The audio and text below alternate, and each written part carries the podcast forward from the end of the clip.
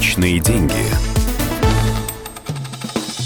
Добрый день. У микрофона экономический обозреватель «Комсомольской правды» Дмитрий Казуров. Сегодня мы поговорим о том, как давать деньги в долг так, чтобы потом получить их обратно. Главное правило – берите с человека, которому вы одалживаете расписку. Как бы вам ни намекали, что вы свои люди и это все лишнее, проявите твердость.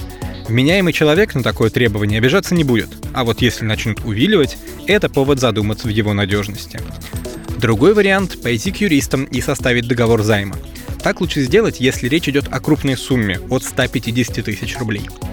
Очень важно, чтобы расписка была оформлена правильно.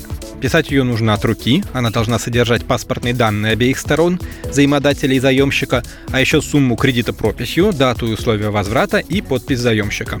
Для пущей надежности можно позвать пару свидетелей, которые потом в случае проблемы расскажут в суде, что видели, как вы передали деньги. Их подписи также должны быть в расписке. Хранится документ, разумеется, должен у кредитора, пока не будет погашена вся сумма.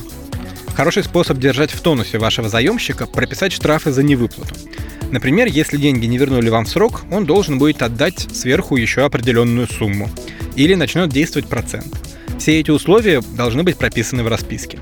Если человек, который просит у вас взаймы, будет возмущаться, скажите, что так велел написать ваш юрист. И объясните, что его это не коснется, если вернет долг вовремя. Если вы не договаривались о сроке, когда деньги должны к вам вернуться, его определяете вы сами. Заемщик обязан погасить долг в течение 30 дней после первого требования. А чтобы потом можно было доказать, что требование это было, отправьте его должнику заказным письмом. Еще один важный момент – проценты.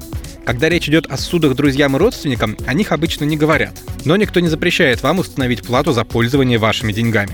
Главное – указать ее в расписке. Кстати, даже если вы этого не сделали, проценты можно получить. По закону к займам больше 100 тысяч рублей автоматически применяется ключевая ставка Центробанка, которая действовала, пока вам не отдавали деньги. Сейчас, например, она составляет 7,25%.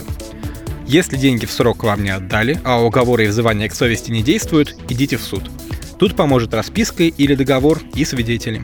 Вступая в денежные отношения с друзьями или родственниками, вы ставите эти отношения под угрозу. С помощью перечисленных правил можно защитить себя хотя бы от потери денег. Личные деньги.